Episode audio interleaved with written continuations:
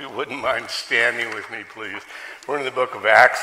We're in chapter 9, starting in verse 1, as we work our way through the New Testament verse by verse.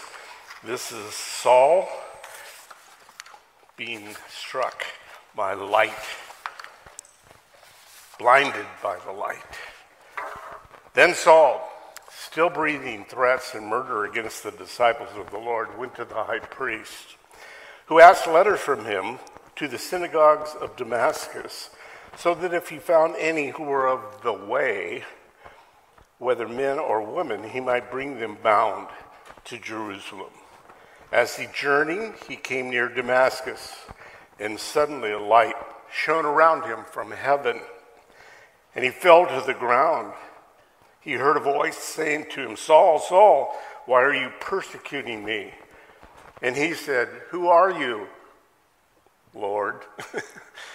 hmm. Then the Lord said, I'm Jesus, whom you are persecuting. It is hard for you to kick against the goads.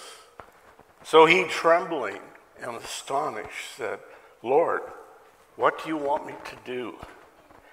Then the Lord said unto him, Arise and go into the city, and you will be told what you must do. And the men who journeyed with him stood speechless, hearing a voice, but seeing no one. Then Saul arose from the ground, and when his eyes were opened, he saw no one. But they led him by the hand and brought him to Damascus. And he was three days without sight, neither ate nor drank. Let's pray. Thank you, Lord, for your word. We thank you that you are here to teach us now this morning because we've gathered in your name. We thank you, Lord, that you bring peace to our hearts and minds and that you extend grace to every person here. We thank you, Lord, that you desire for us to grow in you. So teach us, make us more like you, so that when we leave this place, we'll be different than the way we came in. We ask that in Jesus' name, and all of God's children agreed by saying, Amen. You may be seated, please. so, more than 40 years ago, there was a song that was popular with that title, Blinded by the Light. Now, some of you are old enough to remember 1977, and that was the big hit for Manfred Mann. Some of you are older enough, but you can no longer remember 1977. That's another problem. Actually, it was Bruce Springsteen who wrote the words of the song, and the words are uh, confusing at best. It's number 82 on the all time rock and roll 500, most popular rock and roll songs of the time. See, that's why you came to church this morning. You needed to know those kind of important things about our culture. Springsteen was trying to say something meaningful, I'm sure, um, but one line from the song will give you the deep intellectual areas that it goes. Mama always told me not to look into the eye of the sun, but Mama, that's where it's fun. I know, I don't understand either. Nobody did that listened to it through the 70s, but most people didn't understand a lot of stuff in the 70s. We've come to the original, the uh, real deal, the true spiritual enlightenment, where the name would come from, blinded by the light. It is Saul who is having an encounter with the one whom he has been persecuting, trying to destroy the work of Jesus on the earth. Well, the most religious man, probably in the Bible, was completely blind spiritually, which, which, probably should help all of us. That Saul was a rabbi, he was a fundamentalist, he was absolutely rabid about keeping the conservative view of Scripture. He was true to Scripture, but he was caught in a, a moment of time that was very difficult because there was a turning point, there was a hinge point here in history where the old covenant has become obsolete. And suddenly, the new covenant that God had spoken about in the prophet Jeremiah's writing, as well as, excuse me, Ezekiel, had too much fun singing with you this morning. Blew my voice out again. I, it's left twice in the last 24 hours. That's okay.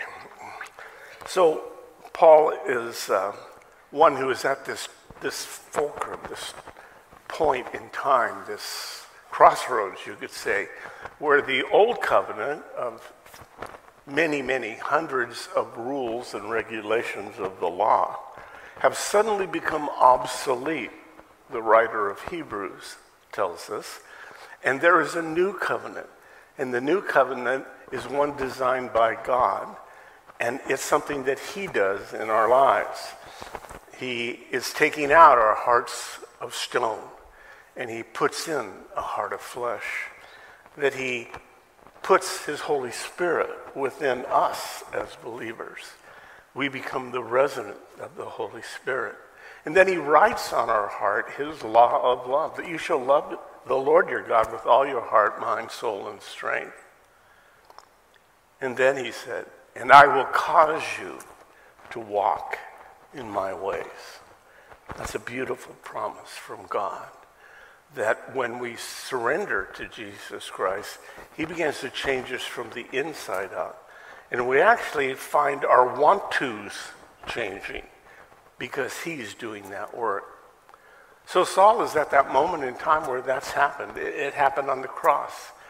Where in Colossians, Paul said those rules and regulations that were against us, that were nailed to the tree, they're nailed to the cross with Jesus and the old law passed away for the new covenant.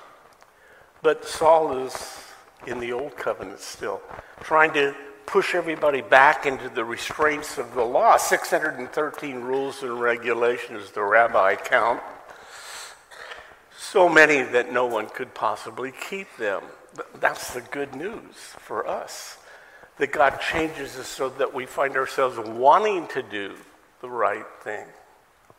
Saul is stuck there. But this conversion experience, probably the most important one, at least in the New Testament, would become our hope, your hope, and my hope. Because Saul would be so completely changed by his surrender, his questions, really. He had asked God two questions. And those questions are the same ones that we need to ask the first one is in verse 5 Who are you, Lord? That's very profound. What Lord do you serve in your life? Because that's what he's asking God. He knew that the word, the title Lord, Master Ruler, was something that he needed to surrender to, submit to. He wanted to know who this was that was important enough, powerful enough to knock him off a horse flat on his, the ground on his way to Damascus. Second question, verse 6 Lord, what will you have me to do? What's I'm what am I supposed to do with my life? Those are two questions that you and I both need to ask. Who are you, Lord? And what is it you want me to do with my life? So, Quick review of where we've come from in the book of Acts, first chapter. Jesus says, Wait, stay in Jerusalem until the Holy Spirit's come. Chapter 2, Pentecost, the Holy Spirit comes. Amazing revival. 3,000 people get saved when Peter preaches. A few days later, the next chapter, he preaches again on the, the Temple Mount. 2,000 more people get saved the church is suddenly over 5,000 people. The first Christian church in Jerusalem. That's what we're studying here. That's what the book of Acts takes us from. And all the way up to when the church gets so crowded, there's some infighting going on. Huh. Infighting in a church? Who ever heard of that? The very first one started that way. And there was this two groups of widows that were being taken care of by the church. And there were uh, those who were of Hebrew extraction, Jewish, spoke Hebrew, who were Jews. And then there were those Jews who spoke Greek, the Grecian widows. And they were complaining, you're getting more than we are, blah, blah, blah. And so the church settled it by appointing seven men, seven deacons. And those seven deacons were waiting on tables, waiting on these elderly ladies in the fellowship. And they had to be at least 60 years old. And so it wasn't a, a real glamorous job. They were serving, they were servants, which is exactly what Jesus said we are to be serve one another. One of them turns out to be a, a quite gifted teacher, and uh, his name is Stephen, the first of the seven, and, and he starts preaching on the side. And after hours, he'd go out and preach on the streets. And he was arrested for it because he was telling people they needed to follow Jesus, which was a capital offense, which was called blasphemy. So he's tried. We see in chapter 7, he goes before the Supreme Court of Israel, and he's found guilty, and he's sentenced to death, capital punishment. And while he is being killed, we're told that a young man named Saul from Tarsus a Roman colony in what's modern day Turkey, that he is condoning it. He's voted for it. He's there while they're killing this young man with stones, Stephen. And then in the next chapter, we see the, a second of these deacons. His name's Philip. And he also decides he's supposed to go and preach to. So he goes to a very biased area that no Jew would want to go to, the area called the Samaritans. They were racially a mixed race, and the Jews kept away from them. And the Samaritans didn't feel any better about the Jews either. And so Philip says, Well, nobody's preaching there, I'll go there. And he began to, and people began to get saved. A couple of the apostles went up, and they baptized the Samaritans. And God says to him, I want you to go on down to Gaza. hmm, interesting. That would be in the news so much recently. And so he's on the road to Gaza. And he hears someone coming up behind him, and he turns around. There's a chariot coming with an entourage, officials from Ethiopia. And uh, in the lead of this chariot is uh, the treasurer of the country of Ethiopia. This black man is writing in style, and he's heading back to Ethiopia from Jerusalem, where he has evidently purchased a Bible, or part of a Bible, the scroll of Isaiah. And he's reading it as he's going along. And in the first century, when you read, you read out loud, even if you were by yourself. And so he's reading it, and he passes Philip. And Philip hears him reading the scriptures, and God says, Okay, go run and catch him. um, those horses are pretty fast, Lord. There's a hundred reasons why that's not a good idea. But Philip didn't complain, he just started running. And, and he runs up beside the chariot. He goes, What are you reading? And I said, Well, uh, I'm reading this verse here. And he said, you know what it means? He says, How will I know? Excuse me. He said, Do you know what it means? He said, Well, how will I know unless someone teaches me? Come on up. And he jumps up in the chariot and he begins to explain to him the verses that are describing from Isaiah 53 that Jesus would be led like a lamb to the slaughter. What a coincidence at just the right time he explains to him Jesus, the Messiah. And as they're riding along, they come to some water along this desert road. And the Ethiopian says, Well, what would prevent me from being baptized? Well, nothing, Philip said, if you believe in your heart that Jesus is Lord. And so they baptize him. And so suddenly, Philip is caught up. You have to go read it yourself. It's just an amazing story. And he disappears from the scene, literally. Now we get to chapter 9. It's about time, Pastor. It's time to go home. We get to this moment where one of the men that was voting against the first deacon that was killed is this Saul. And Saul is from a long way away. So, Saul is uh, a story that every time I read it reminds me of the grace of God. That's a word we use all the time. But uh, scripturally, from the biblical point of view, it, it's specifically attributed to God, something that God gives to you and to me, every person in this room, every person within the sound of my voice. It is unmerited, undeserved, unearned favor with God. Favor with the creator of the universe who desires to give good gifts to us, his children. The story of Saul is the story of a man who is probably the most guilty man on the planet, who is capturing men, women, and children and bringing them back to Israel where they were tried for blasphemy and they're stoned to death. He's a murderer at unbelievable levels. So if you think you're bad, take hope. Be encouraged. God is moving. So Paul is going to be so radically changed, and he's going to be such a well used man that he will change literally the course of human history because of this event, blinded by the light. Now, we might say, well, it's because he was just such a powerful personality. N- no, Paul says it's because of grace. In fact, this is the way he says it in 1 Corinthians 15, verse 10.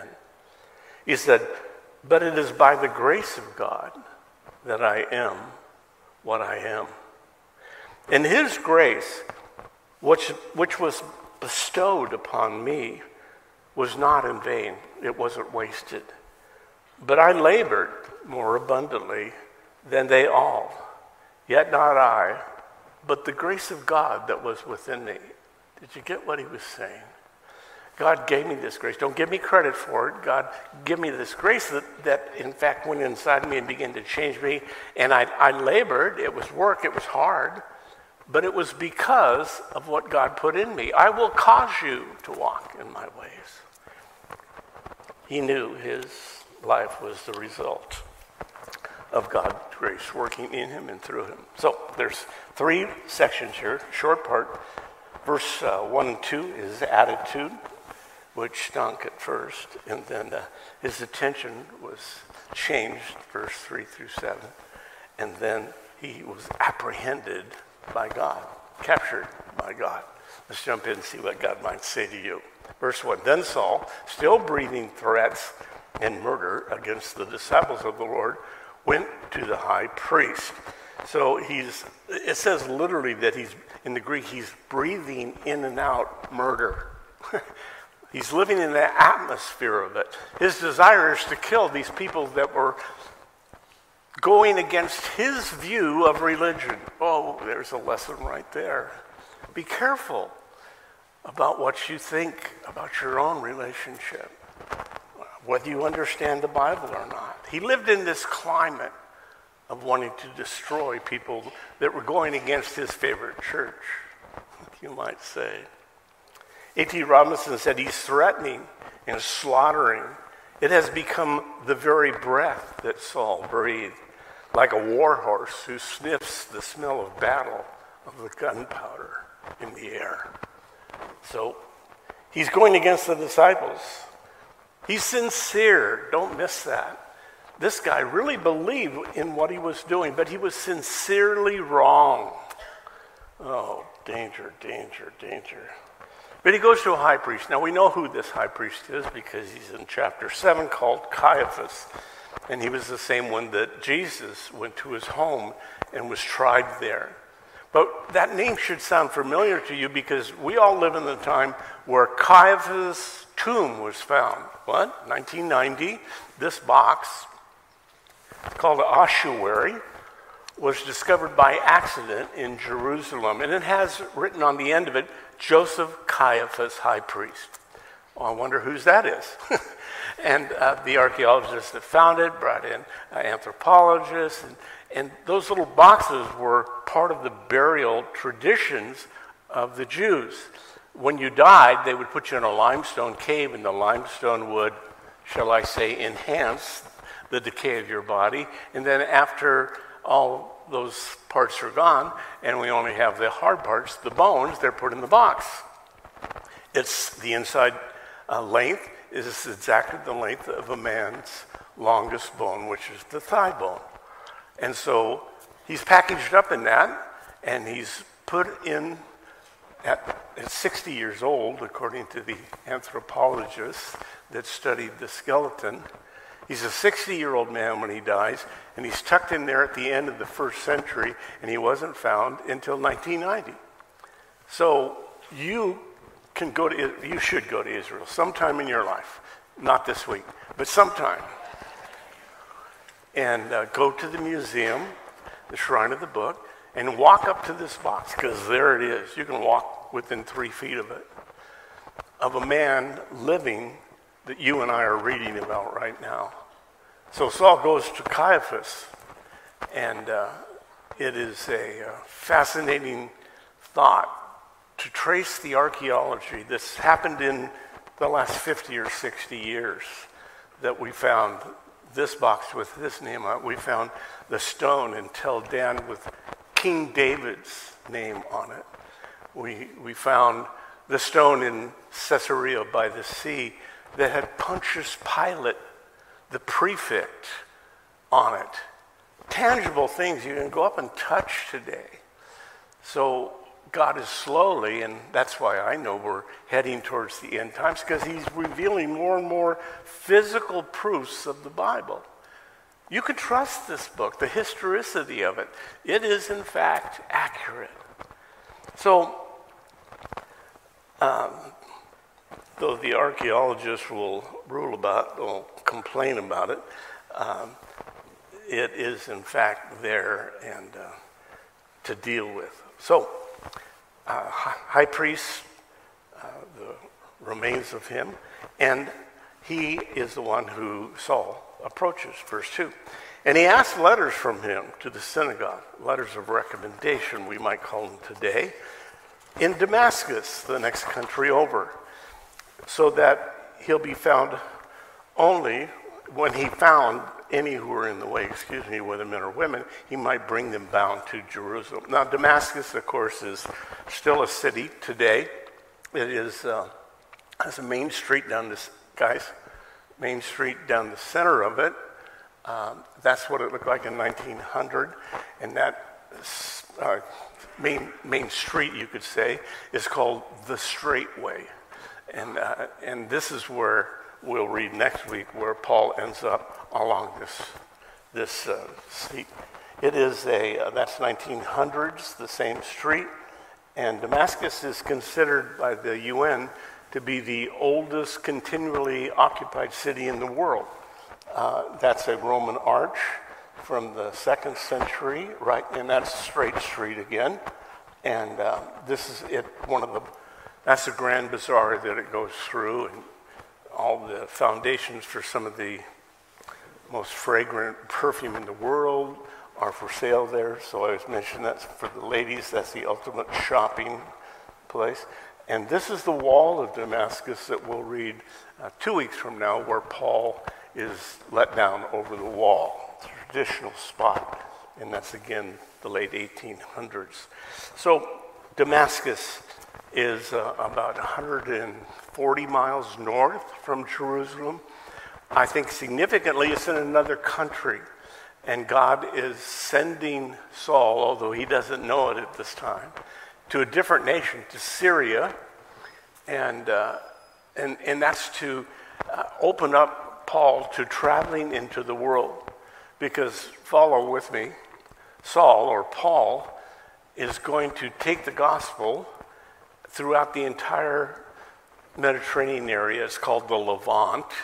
Uh, all of Asia Minor, all of what's modern day Turkey, all the way up into modern day Russia, uh, the Ukraine, all the way down into uh, uh Croatia, today, Dal- Dalmatia in those days, uh, and of course Greece and Italy. And, uh, and it will open up Western Europe to the gospel. And most of us in this room can thank Paul, the apostle, for doing that. So God is opening the door in his mind to go to other nations. So uh, he's there in Damascus to capture people who are in this cult, in his mind, the Way, W A Y. Now, don't misunderstand, that's not the cult today. We have an American cult called the Way. And please, I'm not talking about a church in San Bernardino that's called the Way. Uh, in, in, fact, they're probably more accurate than we are in a name, um, because here it is called the Way. And, uh, and then when he, he would capture them and then shackle them and take them back to Jerusalem for a trial so they could be found guilty of blasphemy. He'd feel good about himself. He's helping God. Uh oh. And as he journeyed, he came near to Damascus, and suddenly a light shone around him from heaven. On his way to Syria, just outside of Damascus, tradition says that suddenly this light came. God often appears in light. In uh, Revelation 22, says there's no need for a sun in heaven because God Himself is the source of light. Now, the light which flashed around Saul was brighter than the sun, and uh, Paul would write about it years later. 2 Corinthians 4 6 for it is the God who commanded light to shine in the darkness, who has shone in our hearts to give the light of the knowledge of the glory of God in the face of Jesus Christ. Light is always in Scripture a symbol of truth, moral purity, the, the symbol of guidance, revelation. Light itself is essential for life, L I F E we all are tied into plants that are all driven by uh, chloroplasts and sunlight that hit upon it. And, and at least uh, we feed animals and eat them if you're into In-N-Out. 2 Corinthians 4 6. For it is God who commanded light to shine. So it was a pillar of light that went with the children of Israel as they went across the Sinai Peninsula. It was a brilliant light that appeared in the skies of Bethlehem the day that Jesus was born. It was another flash of light that the disciples saw on the Mount of Transfiguration. So God is bringing light, and it's significant for this man. We have a, a picture here of God displaying himself. How did Saul respond? Verse 4 he fell to the ground, heard a voice saying to him, Saul, Saul, why are you persecuting me? Light so strong that it was knocked, knocked him down. Charles Spurgeon said, the English pastor, that uh, Paul was a great man, and I have no doubt that on the way to Damascus he rode a very high horse. But it takes only a few seconds to radically change the man. How quickly God brought him down to the ground. And God does that in all of our lives. Because conversion requires humility. It requires us to deal with our shortcomings. Yes, we, we all have certain talents and capabilities, our assets. But we also all have liabilities. We all have different difficulties. God is God. We're His creation. We're just a piece of clay, we're called jars of clay. The best place to be is where you understand that you are a needy person in need of help for God. And you usually find that when you're face down in life, I've noticed. Second Peter, and be clothed in humility, for God resists the proud, but gives grace to the humble. Therefore, humble yourself under the mighty hand of God, that he might exalt you in due time. Saul, Saul, why are you persecuting me? Why persecute me, Jesus And Now, we naturally think that Saul has been persecuting these people, not Jesus. But Jesus had said in Matthew 25 40, and the king will reply, I tell you the truth, whatever you did to one of the least of these brothers of mine, you did to me. He, he was speaking to his disciples, you and I, about the way we treat other believers. Saul, Saul, why are you persecuting me? We notice that the first words that Jesus speaks to Saul is really a question. Why? Why Saul? In the Garden of Eden, the first thing that God said to Adam was a question Adam, where are you? You're going to hide from me? Really? I created this whole place. God is still asking people that same question today. Where are you? If, if Adam had thought through that question, he probably would have found his way back onto a, a road of relationship with God. You can't find and know the way back until you first know where you are. Where are you? Where are you in life? That's a good question for us to ask each other. What are you doing? Why are you persecuting me? Saul is the question to him, but to you and I. What, what's behind it? What are your priorities? What is it that you're doing with your life? What are your reasons for doing what you're doing? What do you hope to accomplish? Whew, powerful questions. What is this that is driving you like this? Why are you persecuting me? God says. We, we notice that God calls this name twice Saul. Saul. We notice that God has done that several times in Scripture. He said, Martha, Martha, why are you always so busy waiting on tables and things? Your sister's praying here in front of me. Even to the city of Jerusalem, he said, Oh, Jerusalem, Jerusalem, you who killed the prophets. And how often I would have gathered you like a hen gathers its chicks. Yet Jesus could be mad He's not at Saul, nor is he mad at you. And he said, Who are you? Natural question. But the word he uses at the end of that question, Who are you, Lord?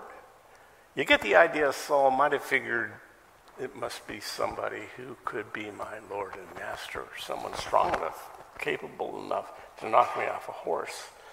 It's still an important question. It's an important question for Saul. It's an important question for you. Who are you? Who is the Lord? Who's the master? Who's the ruler of your life? Are you kicking against the, the goads, it says here? Uh, the word in Greek is kentron, and it means uh, an iron spike, the tip of it and it was used in animal husbandry. None of us have probably ever plowed anything besides our garden with one of those little push ones. But when you have a, an animal, like an oxen or a horse, and they're harnessed and they're pulling the plow, uh, and when they get to a difficult part or they're just cantankerous, they stop, then you would have this long pole with a sharp end on it, and you stick them right behind the hoof. And a horse will pick up his foot and move it forward.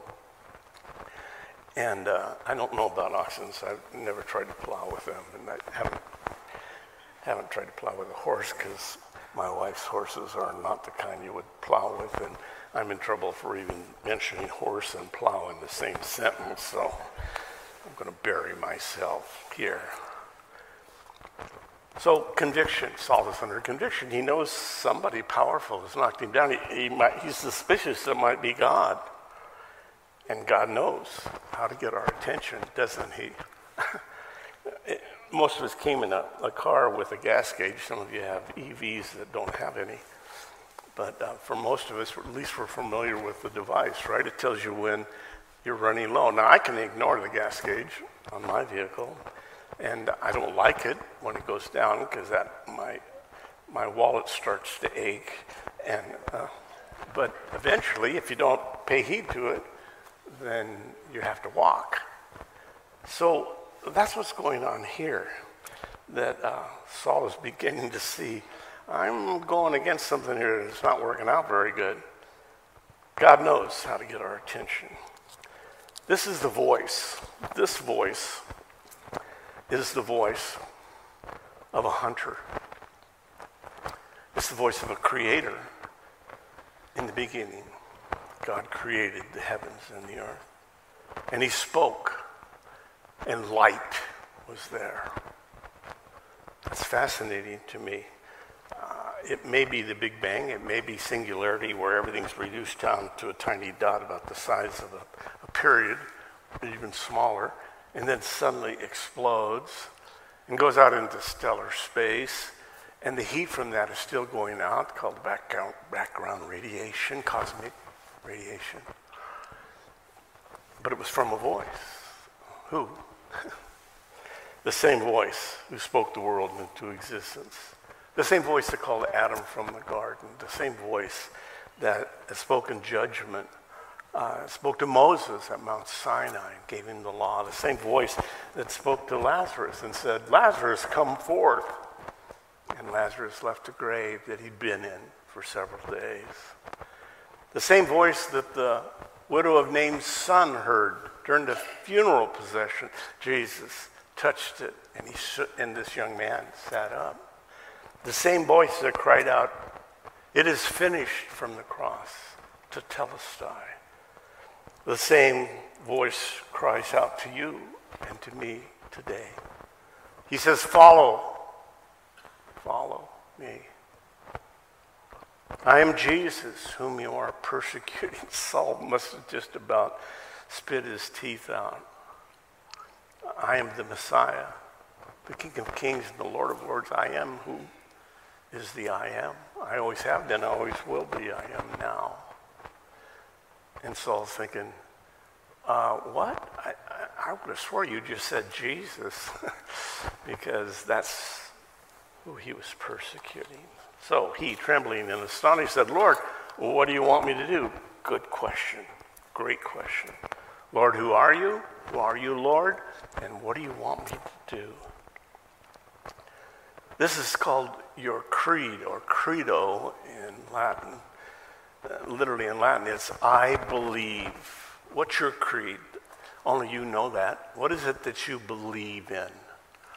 And there's been a lot of poetry and a lot of songs. I believe in the sun. Well, it's hard to ignore. what about God? I believe. What do you want me to do? That's an important question. If you get the first question right, Lord, who are you? Then what do you want me to do becomes important. There's an old British hymn that I was reading and thinking about maybe teaching it to the church. And it's talking about God pursuing people. Probably many of you in this room right now. There blew a horn in Bethlehem. Christ sat on Mary's knee. And oh, she said, my child, she said, they blow that horn for thee. For thou shalt hunt. Interesting. Jesus, you will hunt the heart of man. Thy prey,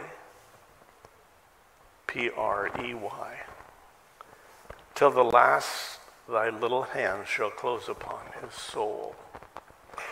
God is wanting to pursue you and me, probably the reason why you're here this morning. The men who journeyed with him, verse 7, were speechless, heard a voice, but saw no one. They couldn't distinguish any words, it says in Acts 22. The same story is repeated three times in the book of Acts. And uh, in one of the other places, Acts 22, verse 9, it says that they couldn't actually distinguish the words. It was like booming bass or something like that. And then verse 8, Saul arose from the ground, and when his eyes were opened, he saw. he saw no one. Or literally, it says in the Greek, he could see nothing. If you've ever been around a welder, particularly you know, an arc welder, you're not supposed to look at it because it can, in fact, burn your eyes. He couldn't see anything.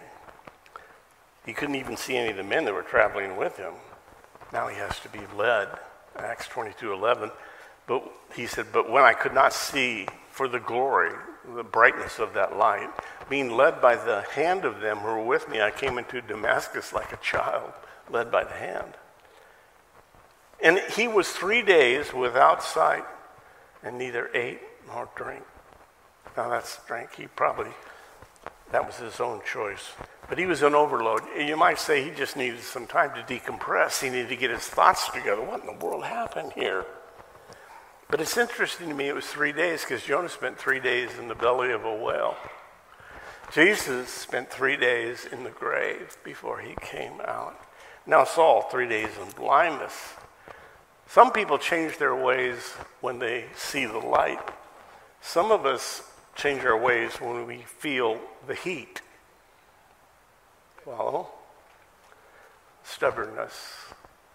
There's an old poem called The Hound of Heaven, written by Francis Thompson. He's, he writes, I fled him. I'm running from God, he said. I ran from God. I fled him down the nights and down the days. I fled him down the arches of the years. I fled him down the labyrinth ways of my own mind. And in the midst of tears, I hid from him and under running laughter. So he's running from God. But scripture is filled with people who have done that. Probably some of you here this morning are doing that right now. Moses was a murderer. God's grace chased him down all the way over in the Sinai Peninsula while he was tending sheep after he had killed someone at 40 years old. Now he's 80, and God calls him, Don't tell me you're too old to be used by the Lord. Moses gets started at 80. Samson, sinned over and over again against God.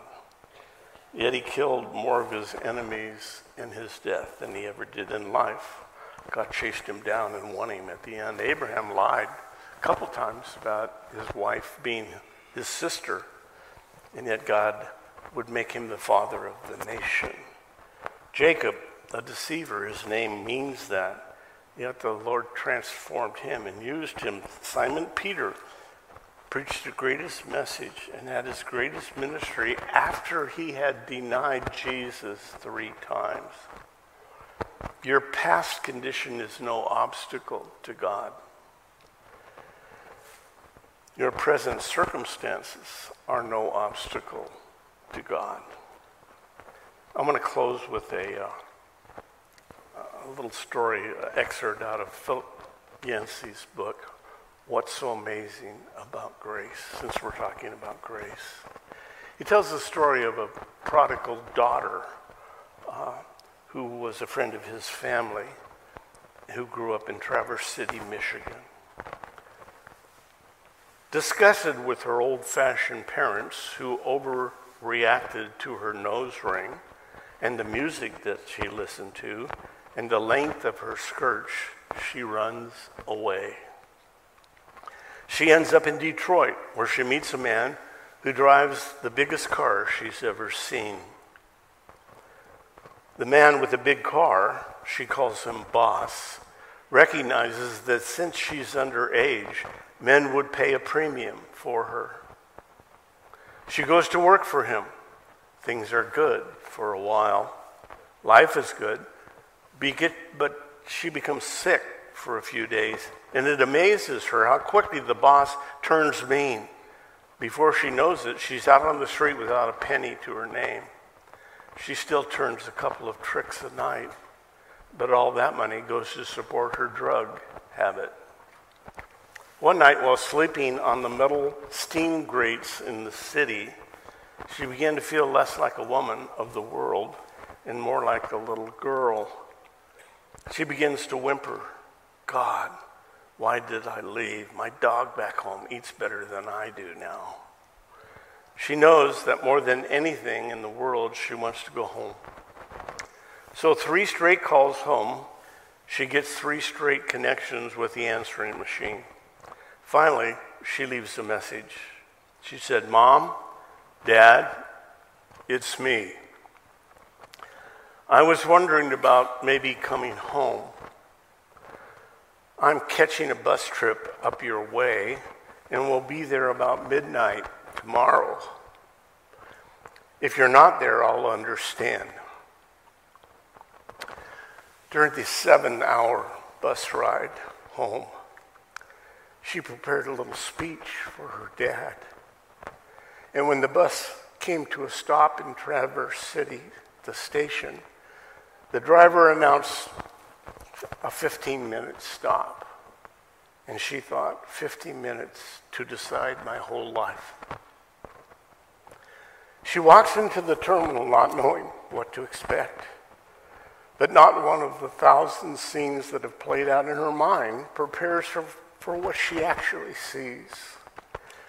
There in the bus terminal in Traverse City, Michigan, stands a group of 40 brothers and sisters, great aunts and uncles and cousins, and a grandmother and a great grandmother to boot. They're all wearing goofy party hats and blowing noisemakers. And taped across the entire wall of the terminal is a computer generated banner that says, Welcome home. Out of the crowd of well wishers breaks her dad. She stares out through tears quivering in her eyes and begins her memorized speech. He interrupts her. Hush, child, he said. We don't have any time for that. No time for apologies. We'll be late. There's a big party waiting for you at home. Would you stand, please, and we'll pray together?